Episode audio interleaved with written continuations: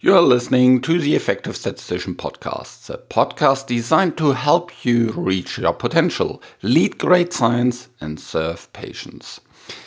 This time it's episode number sixty-six, Presenting with Impact. Seven mistakes to avoid, an interview with Julia Carter.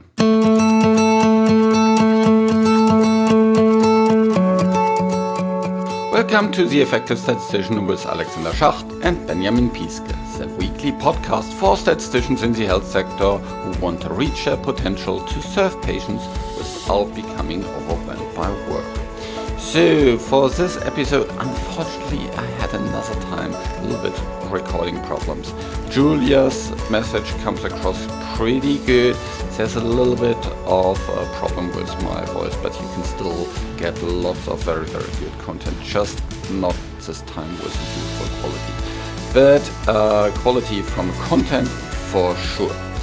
One thing that I would like to say is we are starting an abstract writing challenge, and we're specifically targeting the next P S I conference next year in Barcelona, because the A submission deadline for that is usually around November. But if you are not going to this conference, but to another conference next year, join the challenge. Just go to the effective statistician dot com slash abstract challenge, or one word, and register your interests there. So today we are going about a um, couple of different mistakes that I actually see quite a lot. Uh, even in very good presentations, and to be honest, I made some of these mistakes recently myself. So um, get into this uh, episode and enjoy listening to the discussion with Julia Carter. We are speaking about um, things from setting up the logistics uh, correctly up to how you can end strongly. So. And the other thing is, stay to the end, because there's really, really nice things that uh, Julia Carter will offer you at the end. It's an amazing opportunity, and listen fast, because I'm pretty sure this um, opportunity will close very, very fast. This podcast is, like usual, created in association with P S I, an awesome global member organization dedicated to leading and promoting best practice and industry initiatives. You can join P S I today if you haven't done yet, and develop further your statistical capabilities with access to the special interest groups, the pretty awesome video on demand content library, free registration to all P S I webinars, and much more. Just visit the P S I website at p s i web dot org to learn more about P S I activities and become a P S I member today. Welcome to another episode of The Effective Statistician, and this time I have a guest that we already had last year uh, on The Effective Statistician. It's again Julia Carter. Hi Julia, how are you doing? I'm very well, thank you, and it's great to be back. Yeah, it's really awesome to have you back. Um, and this time we are speaking about presenting with impact and how to avoid common mistakes uh, in the, in this area. And um, but, but maybe, Julia, you can give first a little bit of an introduction of what have you been up to and why you're interested in, in this uh, topic. Okay, thank you. Yes. So um, my... training and coaching business, S four, specialises in supporting leaders, teams and individuals to be as effective as they possibly can be in the roles that they do. The majority of people we work with are technical experts, and presenting with impact, having presence, being impactful are all of the areas we often get asked for, especially within virtual settings as well. So I do a lot of my training um, to virtual teams and really supporting them to have a brand that's positive, that's um, people perceive them as being uh, effective, and that people can see them even though they're not actually necessarily in the room with them every single day. So presenting with impact, which is what we're going to be talking about today, um, I think traditionally we would consider, you know, presenting in a room with people around us. But, you know, in today's world, we also really need to consider when we present with impact, it's not necessarily with with people in the room with us. And so that puts another layer of, of challenge into the situation. Yeah, yeah. And so we need to kind of be better in managing these things. But also, I think um, we as statisticians, and you you know, gave a training to, to statisticians um, where I was in the room as well, and said we are very often kind of focused more from the technical part, and um, getting our message across is, is really imp- uh, important for, you know, driving things forward to, to uh, make sure that we understood. And also that I have the, um, the learning for myself, it creates much more job set- satisfaction for me when I can see that actually things happen because of, of my ideas, and, and I can drive things forward. And because it can be quite frustrating if you have these ideas and you want these others to do these things, but they don't get it. And you get out of a presentation and afterwards you think, oh, they didn't get it. So it's kind of really frustrating. Absolutely. And, and, you know, while, whilst you can be so passionate or um, ensconced in a particular topic, um, and possibly a very technical topic with, with what you do, uh, it's how do you get that across in a passionate way? How do you put passion into something that's very, can be very dry? And especially if if you as an individual don't have a, one of those sort of very bubbly, um, charismatic, natural energies about you, it's a real challenge, but it's not a challenge that cannot be overcome. So hopefully what I'll be sharing today will will help people um, be able to step up into into a more impactful presenter, whatever it is that they are presenting. Okay, awesome. So um, we'll talk about basically um, a little bit from the negative side today. So we'll focus on seven common mistakes that people uh, do and give you some um, things about how to overcome these, these problems. So let's start with number one, Julia.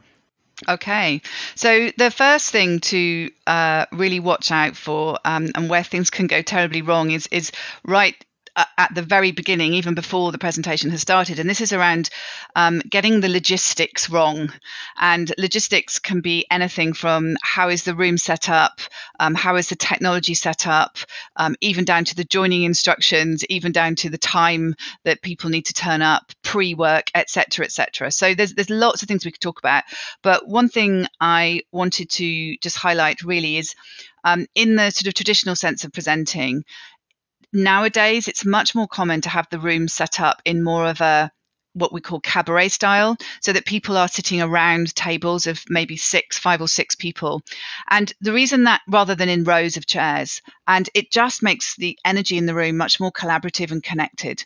So I would say actually the room setup with round tables, ideally, you know, even if you've only got twelve or fifteen people in the room, to have two or three tables, um, it makes a huge difference. And it, you then, when you do your presentation, can can enable conversations to happen. So you get more almost facilitation going on, um, rather than just having to do a very dry presentation, which obviously helps engagement.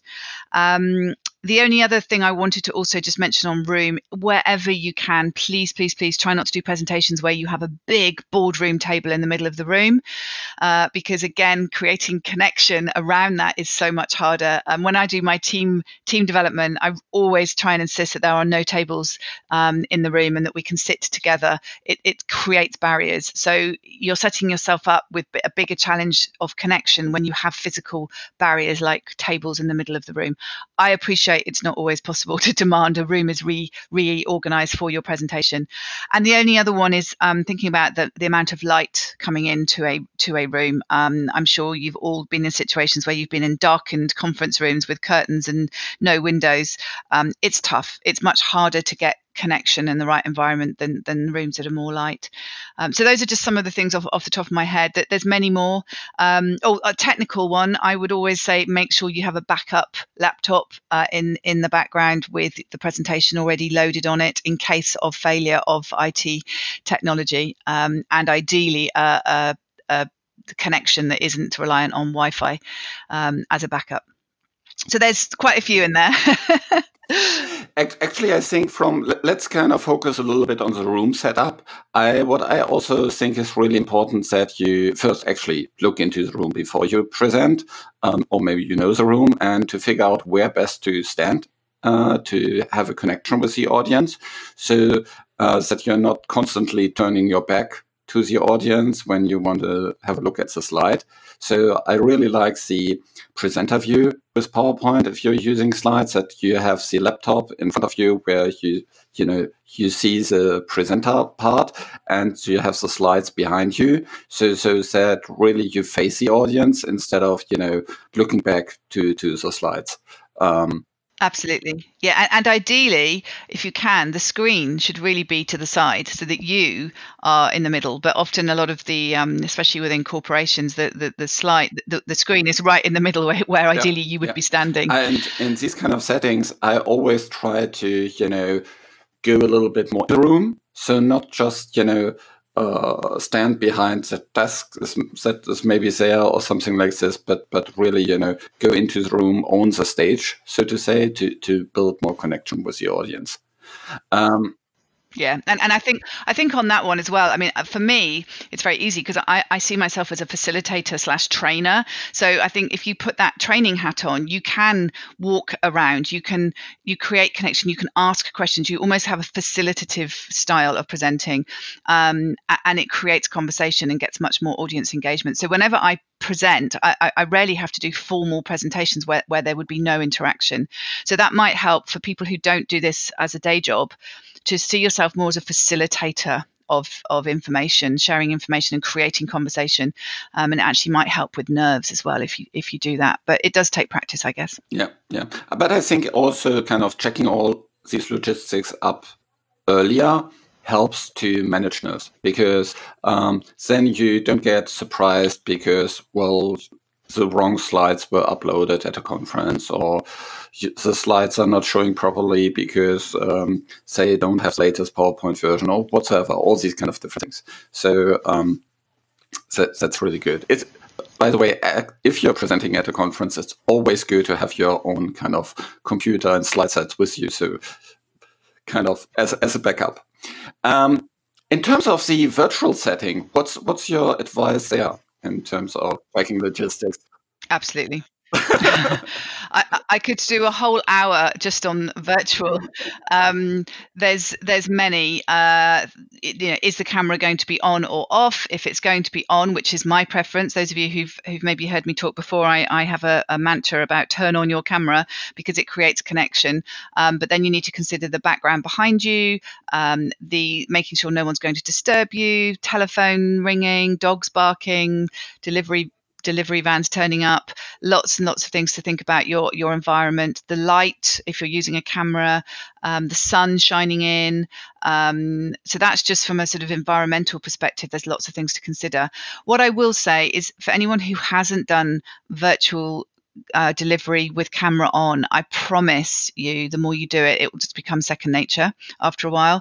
So it's just a matter of getting over the fear of having the camera on and thinking you're going to look not great, or, or whatever mindset stuff is coming up. Just do it, because it, I don't even think twice now. Um, and it makes so much more connection. I do a lot of my training now or presenting through through virtual. Um, you know, what is the point of spending half a day traveling to do a one hour presentation? It can be done from my desk in an hour, finished, and then the next meeting starts twenty minutes later. So it, it really, people do need, to, in my opinion, to be doing more of this sharing of their expertise while sitting in their home office, um, assuming it's it's a home office we're talking about. It might be, a, a, of course, a corporate office somewhere else, but it needs to be quiet. It needs to feel, um, it doesn't need to be, I think if people are working from home, I, I wouldn't worry so much about the external environment as long as it's not unprofessional. Um, but anyway, so so so that from a from an environmental perspective, um, I always have a backup laptop ready in the background, I've, and I've had to use it a couple of times f- for strange reasons, just com- computers crashing at the last minute, um, and having a three G connection that you can access, um, or, or yeah, a backup, a backup version. Um, the other thing is being able to send the slides to somebody else quickly if needs be. If you can't share your screen, sometimes that happens for different reasons, different technologies.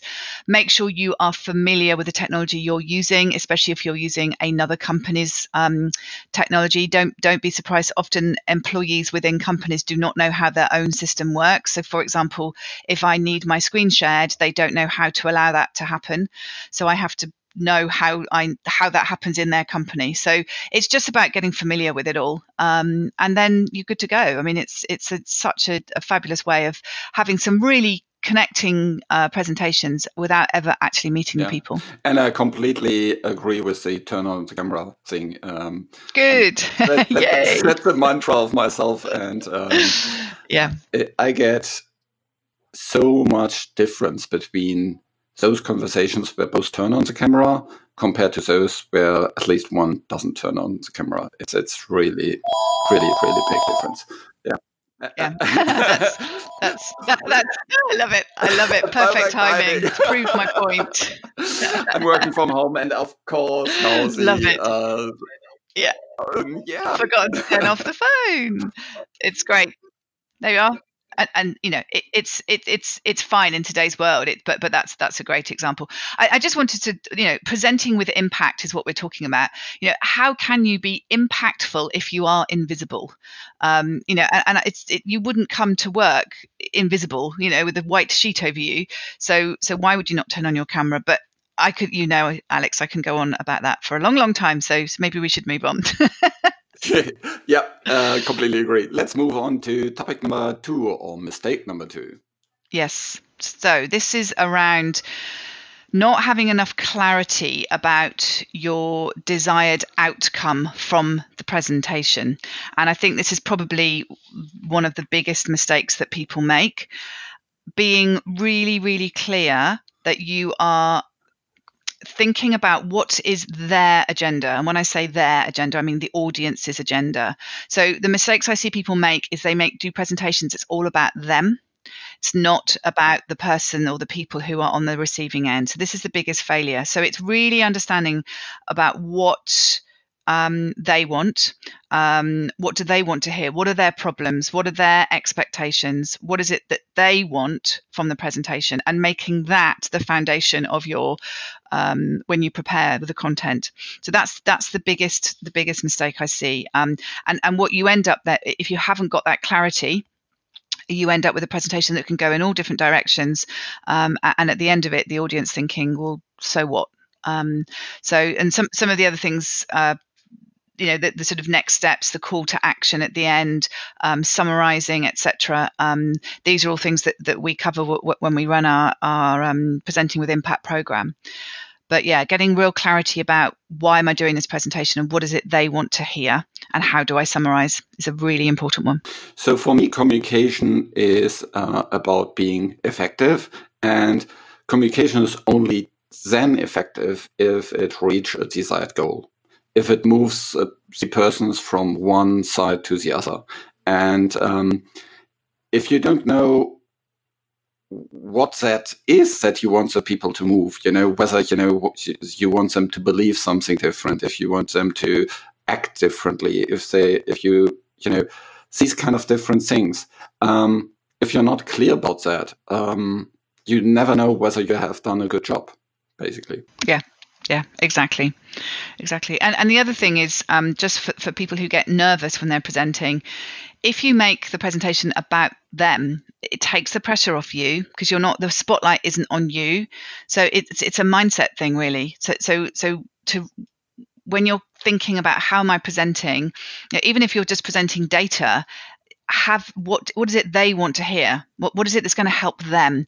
And it, and it psychologically takes the pressure off yourself as well. So that's something I wanted to add. That's very, very nice. Yeah. And speaking about data, that actually leads us more or less directly to the next mistake. Okay. Yes.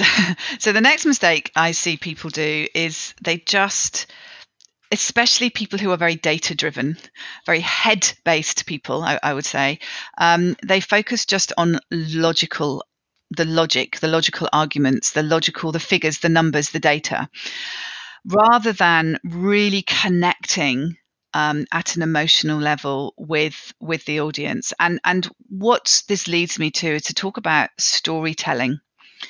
So when you are presenting data, to be able to wrap a story around that data so that it really resonates, it really connects at the heart level rather than just the head level. And that might sound a bit weird, a bit strange, but if you really think about, yes, I have this fascinating data, but so what? What does this mean for the human being, the the animal, the depending on what data you're presenting on? So so really personalize the data.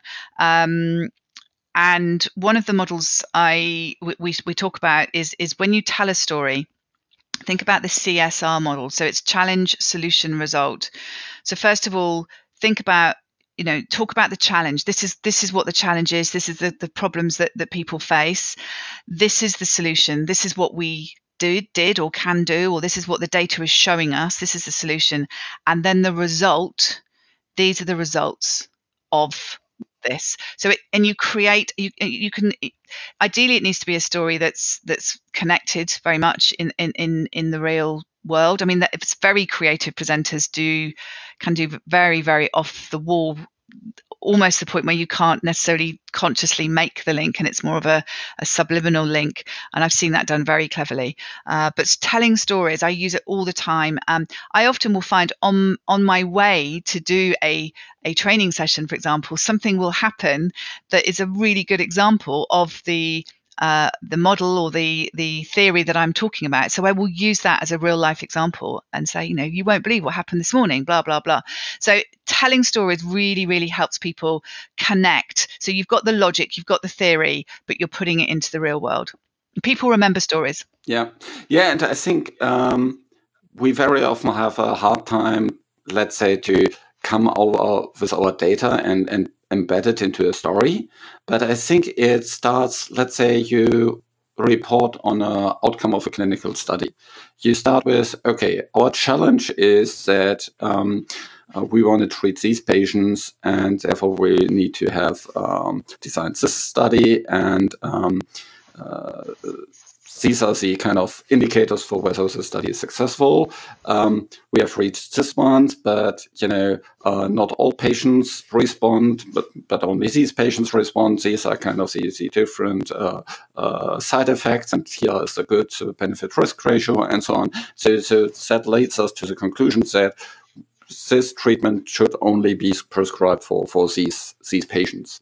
And that way you basically tell a story, and you you, you know you can convince uh, the people and and embed emotions into it, rather than speaking about, uh, yeah, we did this test and it uh, became significant, and this other test also became significant, and this third test was not significant anymore, and uh, then we did, you know, multiplicity adjustment and blah, blah, blah, blah, blah.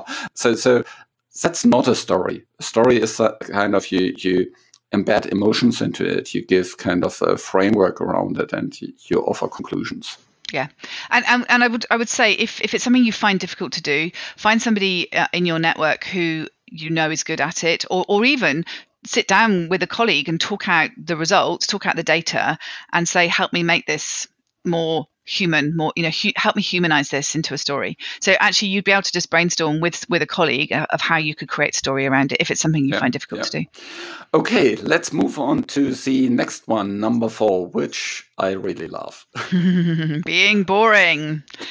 So we can be boring because I could talk to you like this, and I could be very slow with the way I talk. So th- this one, I love this one too. Um, I think, I mean, a podcast is a great example, right? So, so the energy, it's, it, I have a very energetic voice. It's, it's, it's who I am. I leak energy um, off me, but that's part of who, my personality.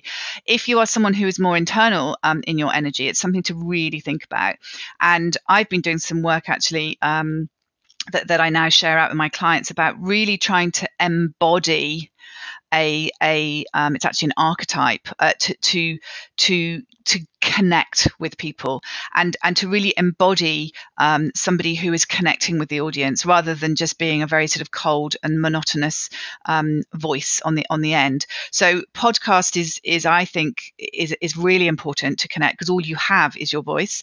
Um, with video, um, you can use you know I can use my hands, I can I can reach out, I can almost reach out and touch the camera and t- to connect with people. And obviously, if I'm in a room, I can walk around, et cetera. So there's so many. Body, it's body language, it's voice, it's intonation. Um, it's not speaking too fast, which is something I, I admit I do, especially when I get excited about a topic. It's about volume. Uh, it's about um, pausing. It's about asking diff- questions of the audience. It's about changing tone. It's about visuals. Um, there's so much. There's so much that f- that falls into this, but we all know what it feels like to be in a presentation where we are looking at our watches, thinking, "Oh my goodness, how much longer is this going to go on?" Um, and we all know when we've been in presentations that have just gone like a flash because we've just been so engaged. Um, so there's many, many, many things that that come under that of how not to be boring. Um, I would start with your energy. How you are inside your head, how you're standing, even if it means you have to go and stand in the in the toilets before you go in and sort of move around and get yourself a little bit buzzed up. But it's that it's that what you embody when you walk onto the platform of where you're going to be presenting. Really important. Yeah, and I think uh, there's also other things you can build in, like you know, um, is there some kind of entertaining aspect that you can bring in? Yeah, so so.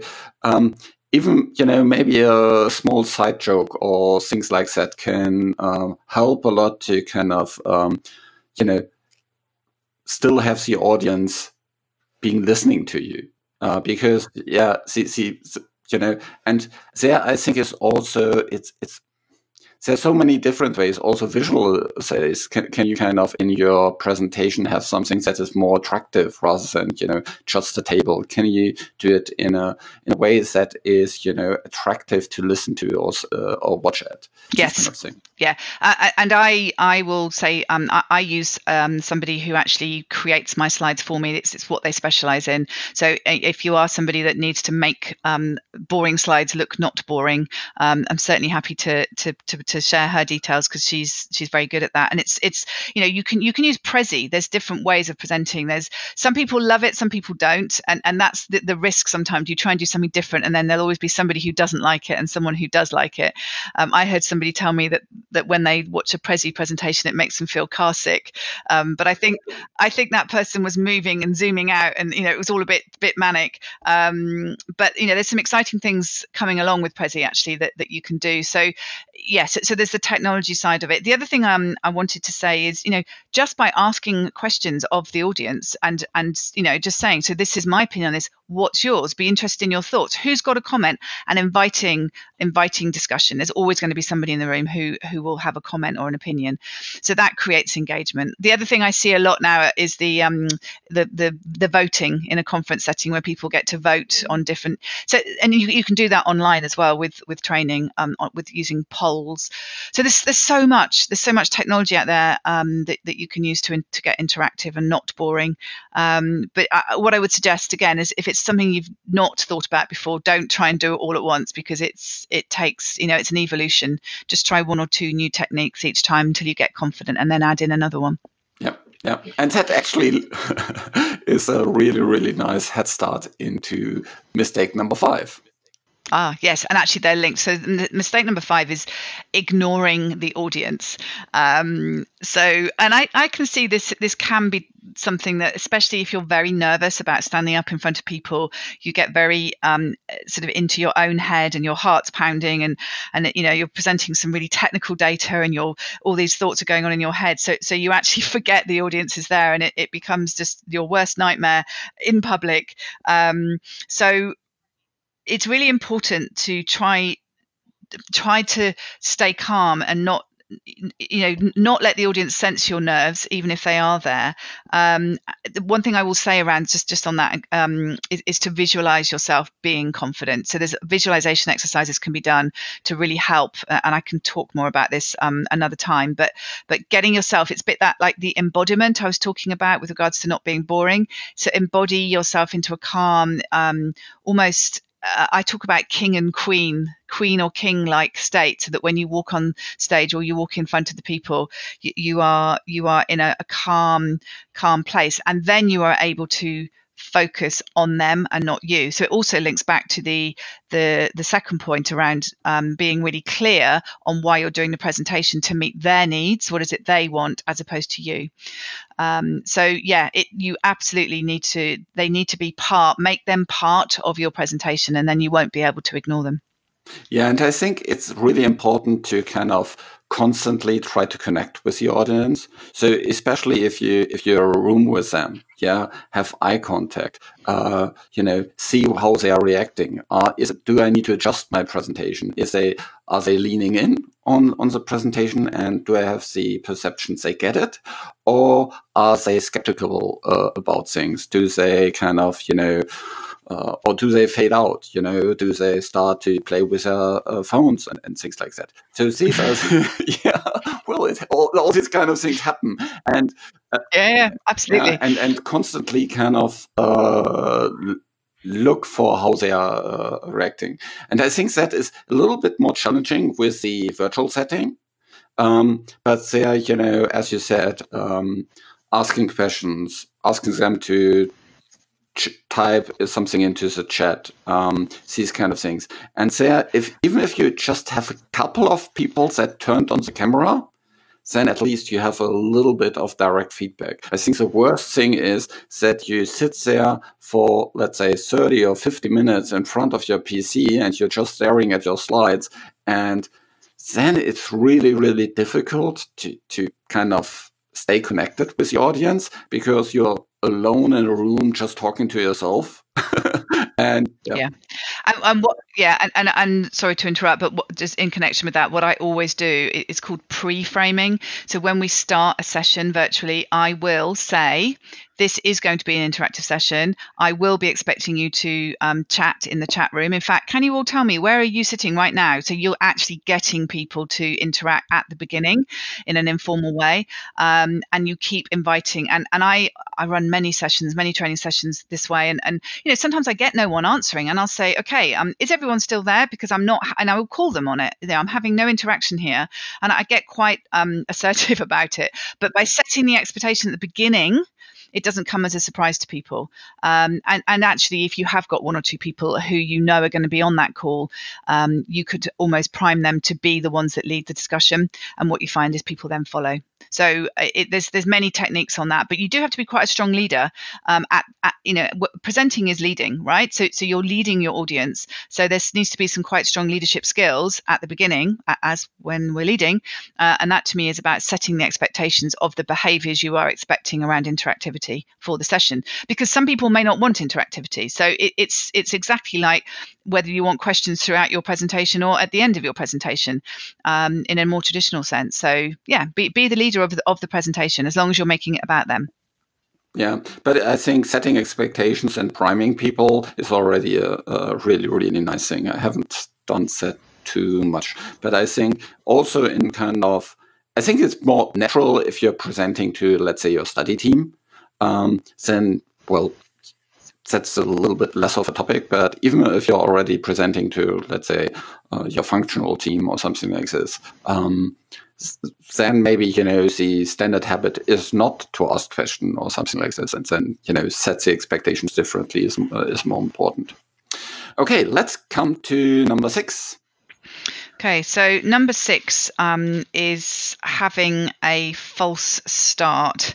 Um, so this is where, and there's different ways of, of interpreting this. I mean, a false start can can fall into many different categories. So, um, for example, maybe you start your presentation and something happens, or there is something, maybe your computer crashes or whatever, things haven't started well. Um, to me, it's about using your intuition on this. So if it's if it's only uh, thirty minutes, in, sorry, thirty seconds in, not thirty minutes, you know, you might want to go, oh my goodness, this has been, you know, and, and I would probably be quite authentic about it and just say, this hasn't started well, I'm going to start again. So, and go back to the beginning. Um, but if it's, if it's, you know, ten or fifteen minutes in and things that things are going wrong, um, virtually, it's, it's often technical.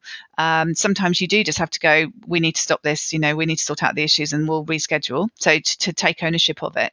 Um, if it's you standing on a stage and things are going wrong, um, it's, it's trying to not, it's trying to, I mean, for example, if you're super nervous, and sometimes your mouth can go so dry that you can't speak. Um, you know, I would confident, I would always say have water on stage. Um, but if you haven't got any and you desperately need it, ask ask them at someone. Can someone please bring me some water? So it's owning, it's owning your power on that stage. Um, Don't tell the audience you are nervous. How often I see people get on stage and go, oh, I'm feeling really nervous, because they don't need to know that, right? And and actually, when we video, when we do our, our training, we video people um, at the beginning and at the end of the day, and, and there's a huge transformation. And what always comes out, one of the things that comes out is they go, oh my goodness, I don't look nervous, but you have no idea what was going on inside. So we don't, we don't always leak the truth. Um, You might be a bit breathless, you might, but it soon calms down if you talk yourself through it. So it, the false start is, is I'd be interested in your experience, Alex, of, of false starts. Mine have normally been electron uh, when it's been virtual um, and things have gone wrong. And, and I have the odd time had to just say, right, this isn't, there's, there's, there's an, I don't know what the problem is. We've tried the backup, we'll have to cancel. But it doesn't happen very often. Yeah, I, I think the wrong start can be kind of, Um, that people directly jump into something without framing it, without kind of setting expectations.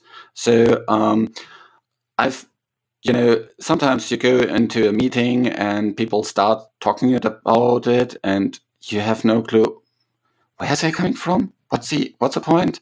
And you first then need to stop them and say, um, where's that coming f- from? Why is that important? Uh, These kind of things. So, so I think setting the stage is, is really important, so that people know. And, and owning it. Yeah. Yeah, and owning it. You are the expert. You are the one with the, you know, and actually not be afraid to say, I do not understand the context of the question you're asking me here. Can you help me understand? So it's really pushing back. Um, it's all too often I hear people that, you know, the fear, this is one of the things that I've been working on around, I'm working on a program at the moment I mentioned to you earlier about confidence. You know, people being fearful of, of going into a meeting and being asked questions that they don't know the answers to. If you get asked a question you don't know the answer to, you just say, wow, great question. I don't know the answer to that. But let me come back to you and make sure you do. You know, it's it's owning. It's owning what you do know and owning what you don't know. Um, and even if it's something that you should know, to be authentic and go, whoa, not thought about it like that before. I probably should know that. Let me come back. But it's answering it, it's owning it, and it's it's being confident even in the not knowing. And and this is a lot of mindset stuff um, that that people really need to. You are the expert. You you probably know a lot more than anyone else in that room on the topic you've been asked to present on. Um, and and if you're younger, it, people who are older don't expect you to be as knowledgeable as them. So don't worry about the fact you're not. It, experience comes with the, with years. So be okay with who you are and how you're showing up. It's so much about what, what you're telling yourself in your head. It's so important. Yeah, but it's really important to have a good start, because uh, a good start is is helps you to get good into the presentation. It helps you to have confidence. And it's also something that is much more remembered by the audience, what you say at the beginning. Um, so there is this psychological effect that you can, you know, remember things that are in the beginning more. Um, and so having there a very, very good point is, is important. That's actually one of the reasons why I usually don't have something like an agenda slide at the beginning, because I I really want to have something more impactful at the beginning rather yes. than an agenda slide. Yep. Yes. And in fact, in our, in our program, we, we, we recommend that you practice, practice, practice the first sixty seconds of your presentation over and over and over. Record yourself doing it so that that first sixty seconds, you're making a really positive impression. Yeah. Um, but yeah, there's another good area which you will primarily remember, and that is about uh, mistake number seven. Yes, which is about ending weakly um, or ending lamely, sort of just fizzling out at the end of your presentation and not not really summarising and not making it memorable. Um, there, there are three things that people come to, or expect from a presentation. Firstly, to be educated. Secondly, to be entertained. And thirdly, to be inspired. And the inspiration piece is something to really think about here. So, you know, what is it that you can give to them at the end that will enable them to leave or feel that they have really experienced something of value? Now, it could be giving them um, what we would call a, a call to action. Um, so, you know, I've, I've shared all this, this amazing information with you. Now, what you need to do is go and have a conversation with your manager or share this with your team, but give them something to do that they can go away and take action on and implement the things that they have learned in that presentation. So that's, it's really, yeah, the, the, you're absolutely right. The beginning and the end are the two most important parts of, of the presentation. Yeah. So, so don't end with kind of, uh, and here are the technical details. It's more kind of, and uh, here are the main points. And uh, this is really the, the most important piece. And, and thank uh, you very much. Goodbye. Yeah. yeah. Fizzle. Fizzle out. Yeah. yeah. No, it needs to be a, and also think about your intonation, your energy, um, really staying connected, but but then asking, inviting them to a next step, whatever yeah. that next and step have is. Have a really nice last slide, which kind of has the summary points on it. Uh, yes. And it doesn't need to have a thank you slide. Yes. You just have your last slide and that's it. Yes, and I would definitely recommend you have your contact details on that last slide um, in case there are further questions. You know, whatever environment you're in, whether it's in, internal or external, um, it's always important to have people follow up. Um, and, and if you're in the market of promoting what you're doing and what you're talking about, then to have your social media, et cetera, et cetera, um, to how people can connect with you. And inviting them to connect with you on LinkedIn is always a really positive thing to do as well. There's many, there's many. We could have a whole talk, a whole talk about that as well. absolutely, absolutely. Yep. Okay, so um, you already mentioned uh, earlier that um, you have actually a program that uh, helps people to achieve all these kind of things. Um, what's so special about this program? Great question. Um, we have several programs actually, uh, but the, this specific one that we're sort of focusing on today is called Presenting with Impact. Uh, and what is special about this program? I, I just, if I could just share some of the feedback we get from it. Um, we have people of all levels go on this this program, you know, from beginners right through to senior execs who've been presenting all their life. And we often get the feedback such as, I've done many presentation skills training in my in my career. Um, but this has been by far the most impactful on my style and how I present. So we focus on how do you get the message right that you're delivering. So if you think about some of the technical messages that you have to give in your world, um, it's how do we tailor that so that we really, really have that clear outcome. Um, we really get to the heart of what um, the, the person we're presenting to needs. So we really tailor the message. So we, so we help them with the actual content and the message. We then look at the structure. Um, uh, you know, how, how do you do a really good presentation with simple messages? Um, and then we look at the delivery technique. So we help the, the delegates with their confidence, how to stay calm, how to really be um, impactful, have presence, um, and how to tell stories. So uh, uh, the other thing we also look at is how to be confident with handling difficult questions as well. So, but it, we do all of this in a day, um, and we use video. So we we help people, and a lot of people go, oh, don't want to use video. It's so powerful, you know, we, and you and it actually helps you increase your confidence because you see the transition from the the, the contrast from the the first first thing in the morning to to the, the end of the day. There's such such an improvement. It's it's amazing. Um, so yeah, it's we get really really strong feedback about it. And it's a one day meeting um, on site and yeah.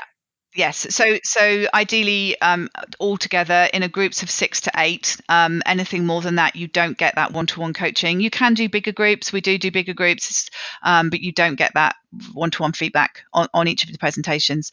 So in groups of six to eight um, in one day is, is how we run it. Um, we we can we can do half days. Um, it, it would have to be a smaller group, really. Um, and we can do virtual. I mean, it absolutely could be done virtually. But generally, people like the... When you're doing it in a room, the energy that you get from each other and the and the inspiration and the learning when you watch somebody else doing it, uh, but there's no reason why you couldn't do it in a in a virtual setting as well, as long as everybody was on their cameras uh, and uh, you know happy to be to be yeah to, yeah. So you could you could do it virtually. But you come to the com- uh, companies and then do it at the, at the companies usually. Yeah. yeah, yeah, yeah, yeah, yeah, yeah. Okay. Yeah, all over, all over. Um, not not just you know, we're based in the U K, but we, we go all over and, Europe. Yeah, and you can find and wider. everything on zest four dot com or in the show notes, uh, where we will link uh, to to this program. And the last thing that I wanted to uh, speak about today with Julia is Julia gave uh, comes with a little bit of a present today. So let's talk about that. Yes. Yes. We could call this a call to action, couldn't we, Alex?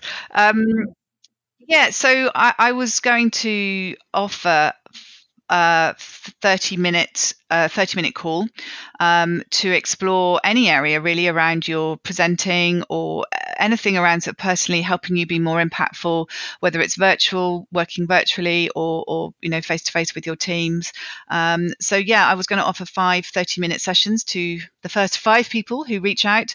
Um, and you can contact me at Julia, J U L I A, at zest four dot com. Um, Z E S T F O R dot com. Um, and we can have a thirty minute conversation, and I, I will share it with you as much as I possibly can in thirty minutes um, to maybe give you some guidance and pointers to help you um, improve in those areas. Awesome. This is really, really nice of you. And I hope all the listeners take action from this call to action and write an email quickly to Julia Carter. It's first come, first serve basis. And yep. Then we go on from there. And of course, as always, you can find this in the show notes. Just go to the effective statistician dot com, find this episode. And uh, yeah, or you just click on your smartphone where you uh, maybe just listening this and, and you can find the show notes there as well. Awesome. Thanks so much, Julia. This was a really, really nice uh, discussion about uh, presenting with impact. And I think we covered important things of um, how to avoid common mistakes. So making sure that the logistics are all set up. Make sure you are clear on what you want to achieve with the presentation. Um, focus beyond logical uh, arguments, also in the emotions and the, the um the feelings of the audience. Uh, don't bore the audience to death, but, you know, um, have uh, good gesture, have, you know, uh, your voice speak to them, maybe embed some, some jokes. Um, connect with the audience so that you don't lose them and, and make sure that they are engaged.